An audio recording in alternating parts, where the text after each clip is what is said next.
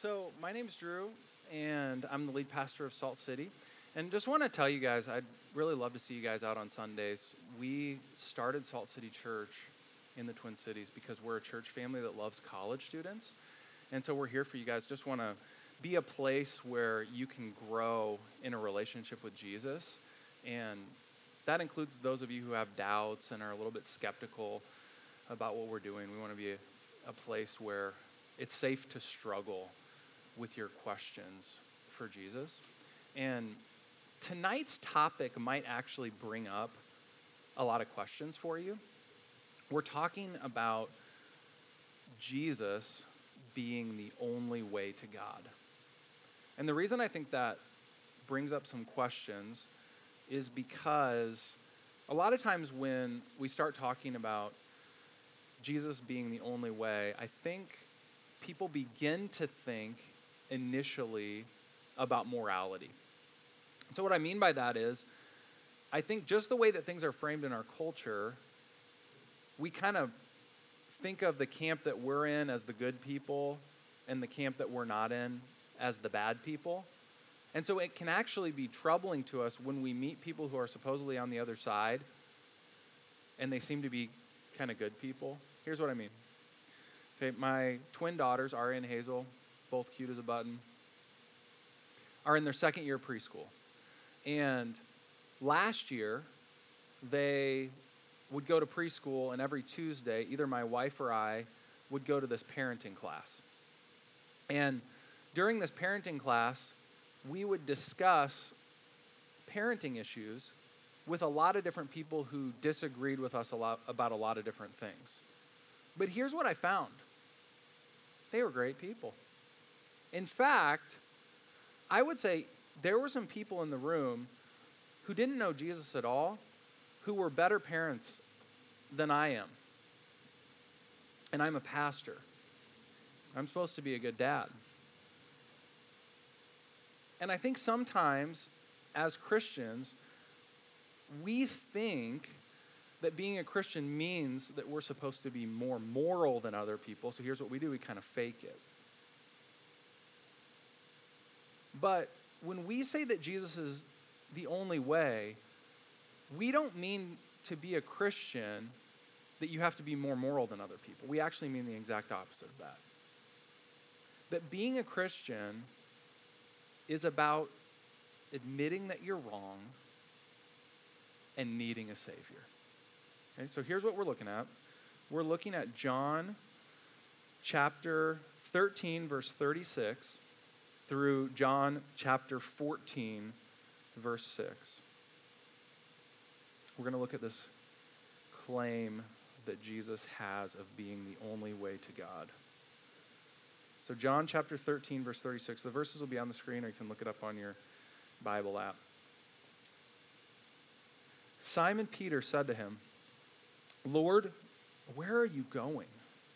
Jesus answered him, Where I am going, you cannot follow me now, but you will follow me afterward. Peter said to him, Lord, why can I not follow you now? I will lay down my life for you. Jesus answered, Will you lay down your life for me? Truly, truly, I say to you, the rooster will not crow till you have denied me three times. Let not your hearts be troubled. Believe in God, believe also in me. In my Father's house are many rooms. If it were not so, would I have told you that I go to prepare a place for you? And if I go and prepare a place for you, I will come again and will take you to myself, that where I am, you may be also. And you know the way to where I am going. Thomas said to him, Lord, we do not know where you are going. How can we know the way? Jesus said to him, I am the way and the truth and the life. No one comes to the Father except through me. So, what we see in this passage is Jesus is having a conversation with a couple guys have been following for him for a long time. And when he starts talking about being the way, they have some questions for him about it. And so we're going to look at the three clarifications that Jesus has on being the only way. Here's the first thing that Jesus says to Peter It's a little bit surprising. He says, Following Jesus is not the way. Let's reread these verses John 13, 36 through 38. Simon Peter said to him, Lord, where are you going? Jesus answered him, Where I am going, you cannot follow me now, but you will follow afterward. Peter said to him, Lord, why can I not follow you now? I will lay down my life for you. Jesus answered, Will you lay down your life for me? Truly, truly, I say to you, the rooster will not crow till you have denied me three times. Okay, so we have a really interesting conversation here between Peter and Jesus. Like I said, Peter's a good friend of Jesus. He's been following him for three years. And Jesus has been talking about that soon he's going to be leaving the disciples. If you read the greater context, it says that the disciples, all of them, including Peter, are troubled by this. They spent every day with Jesus for three years. Three years ago, he had said to Peter, Come follow me. And Peter has been committed to Jesus and following him every day the last three years. And now, Jesus gets to this critical hour of his life. And he says, Where I'm going, you can't come. Peter's like, No, no, no. I signed up to follow you. And Jesus is like, This is where the following stops. You don't get to follow me anymore. And Peter's like, No, no, no. I know you've been talking about your death, Jesus, and how you're going to die this painful death of suffering. But my plan is to follow you all the way to the point where we're dying together, or where I'm dying and you're not dying. And Jesus is like, No, no, no, you don't get it. This is where the following stops. Where I'm going, you don't get to follow me anymore. And Peter's confused. He's like, wait, wait, wait. No. I promise you, I'm going to lay down my life for you. And Jesus throws a monkey wrench in it.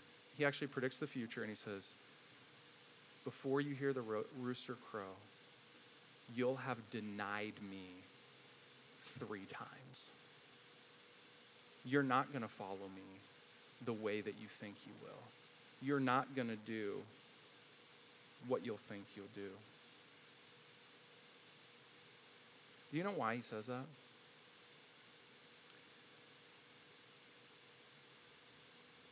Because following Jesus is one of the most impossible things in the world. Jesus is the only perfect person to ever live. What Jesus did was always right. And what Jesus was about to do was the hardest thing that will ever be done. What Peter didn't know is that what Jesus was talking about doing was saving the whole world. He was going to save the world from their sins. You see, you can follow Jesus in ministry, you can literally follow Jesus around.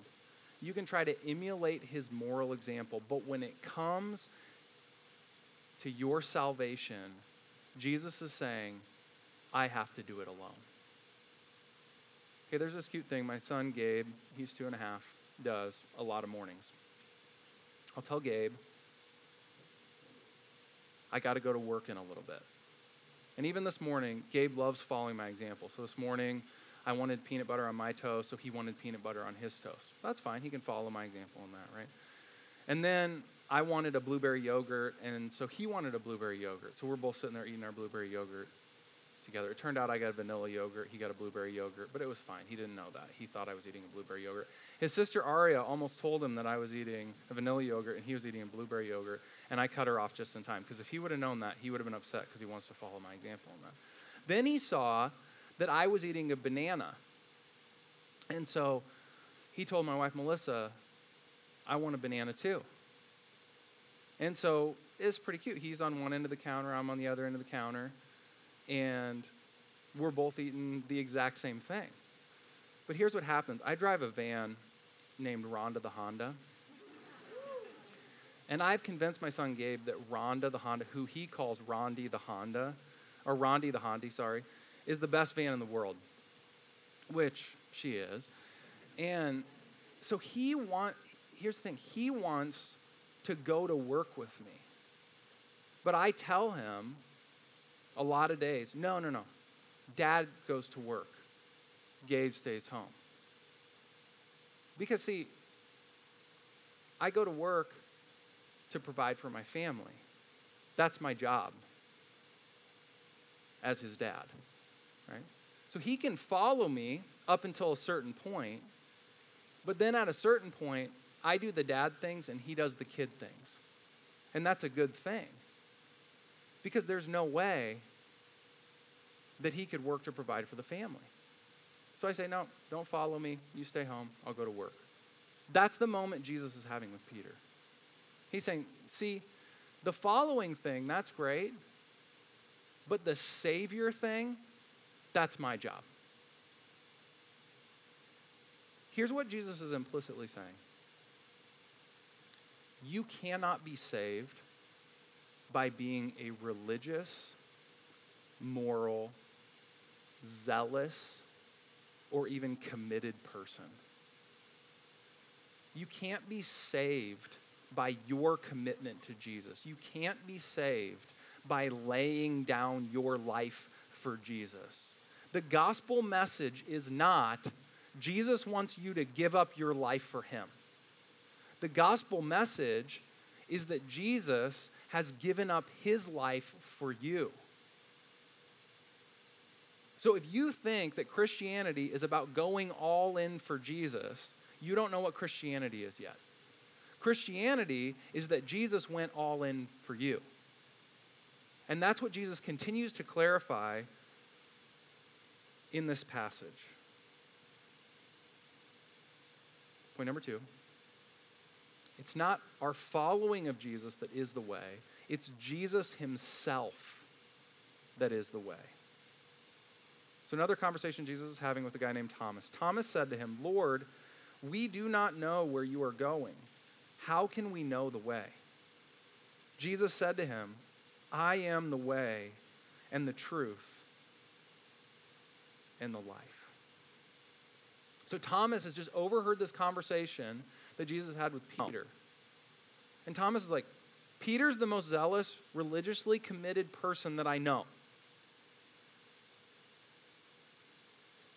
If he doesn't know the way, he doesn't know where you're going, then can any of us know the way?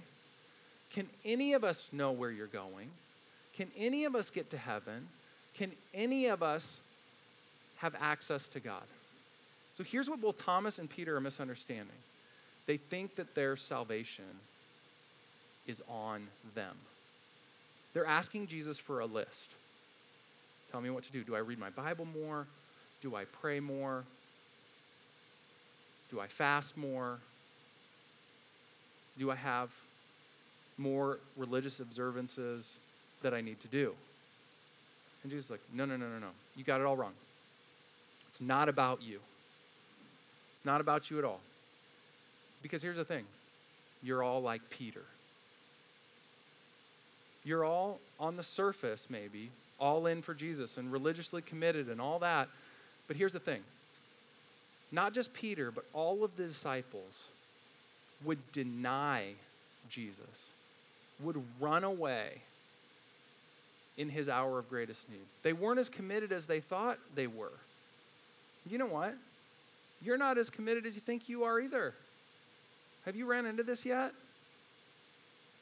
You're going fine in your relationship with Jesus. Pretty, soon you just hit a brick wall or you fall into sin that you never thought you'd fall into again. You messed up. And Jesus is saying, here's how you get out of that trap. It's not your self sacrifice, it's not your commitment, it's me. I am the way, the truth, and the life. No one comes to the Father except through me.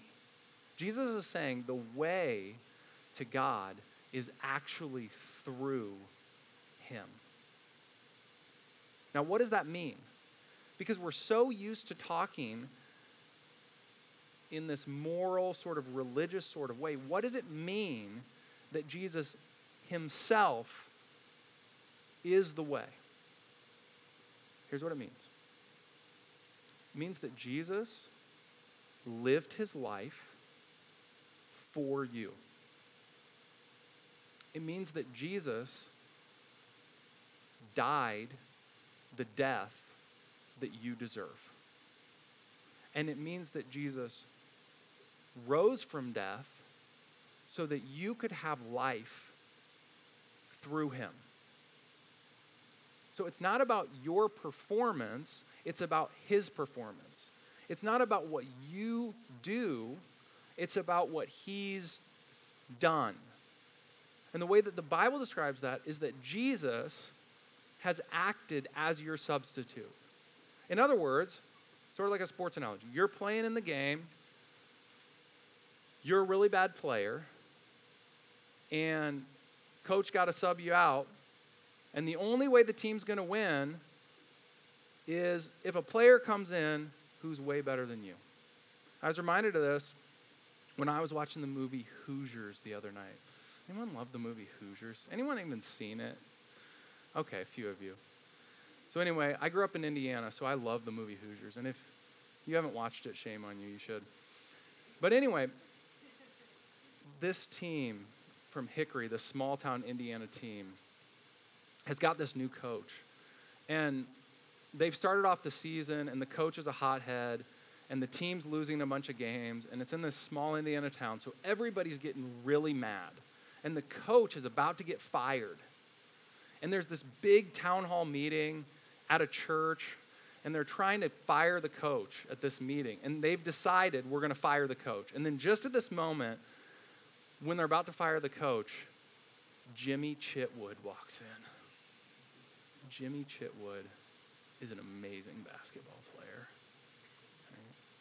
He never misses a shot. So Jimmy Chitwood comes in and he says, If you fire coach, I'm never playing basketball for this team. But if you let coach stay, then I'm going to join the team again because he's, for whatever reason, he hasn't been playing for the team. So then Jimmy Chitwood comes back, and the whole music of the whole movie changes. And every scene is like Jimmy Chitwood swishing a 20 foot jumper. And I'll tell you at the end of the movie, they win the state championship. It's amazing. But here's why they won the state championship they got a substitute. They got a guy on their team who could carry the rest of the team on his shoulders. You see, the message of the Bible is that humanity needs a substitute. And so Jesus has come to bat for you. He's become your substitute in his life. Do you know what that means? It means when you read through the Gospels, you shouldn't mainly read the Gospels as an example for how you should live.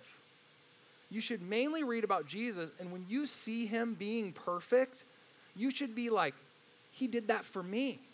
You see, Jesus never lusted, and Jesus was completely pure, and Jesus obeyed all of the Ten Commandments, not mainly as an example for you, but so that you could be clothed in his perfect obedience. So, do you know, as a Christian, when God sees you, he sees Jesus.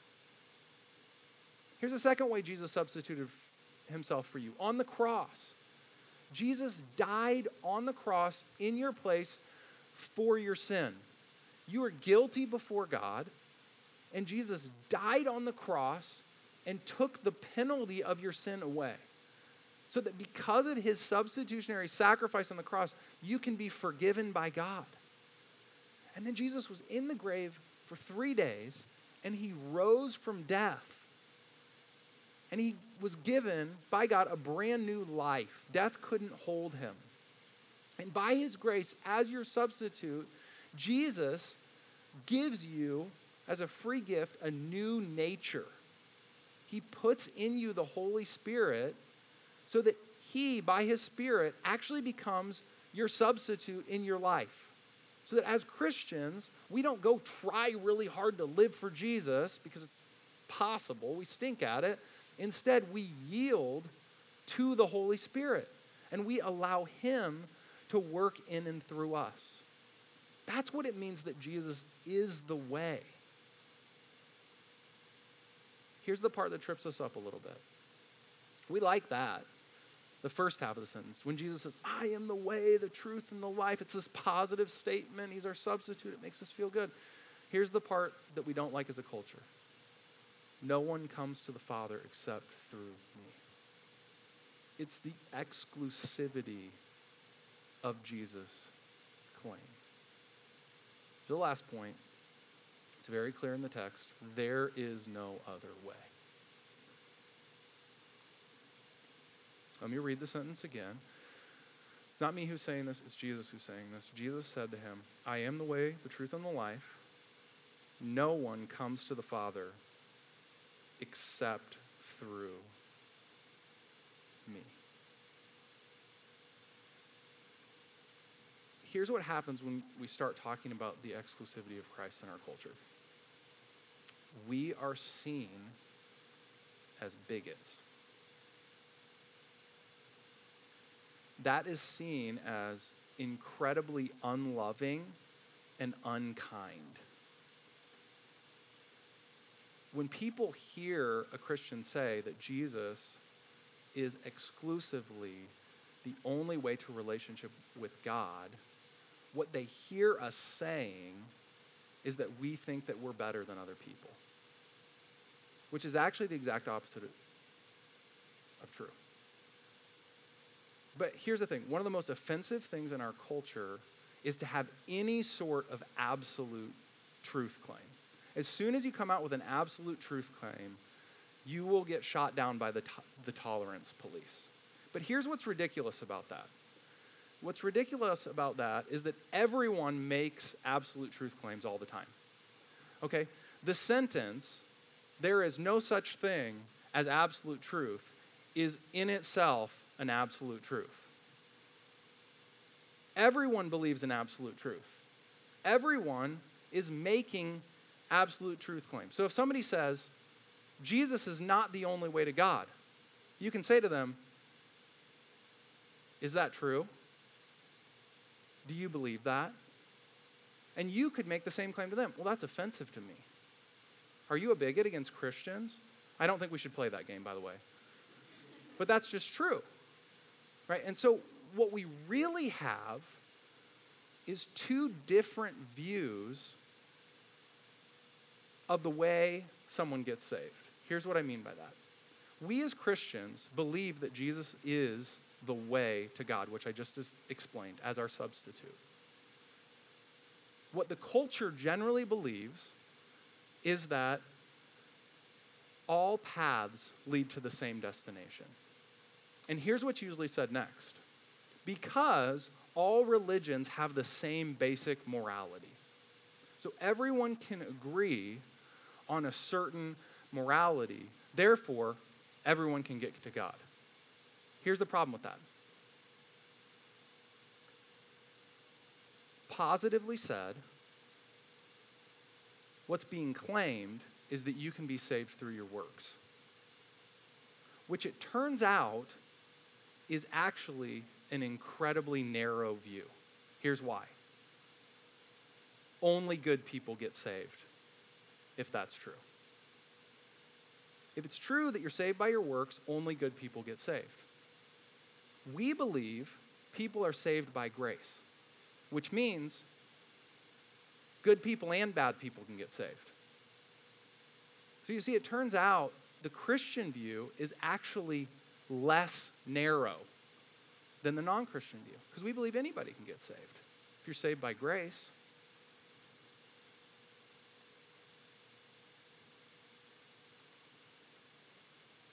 All right. Let, let's just, okay, forget those arguments for a second.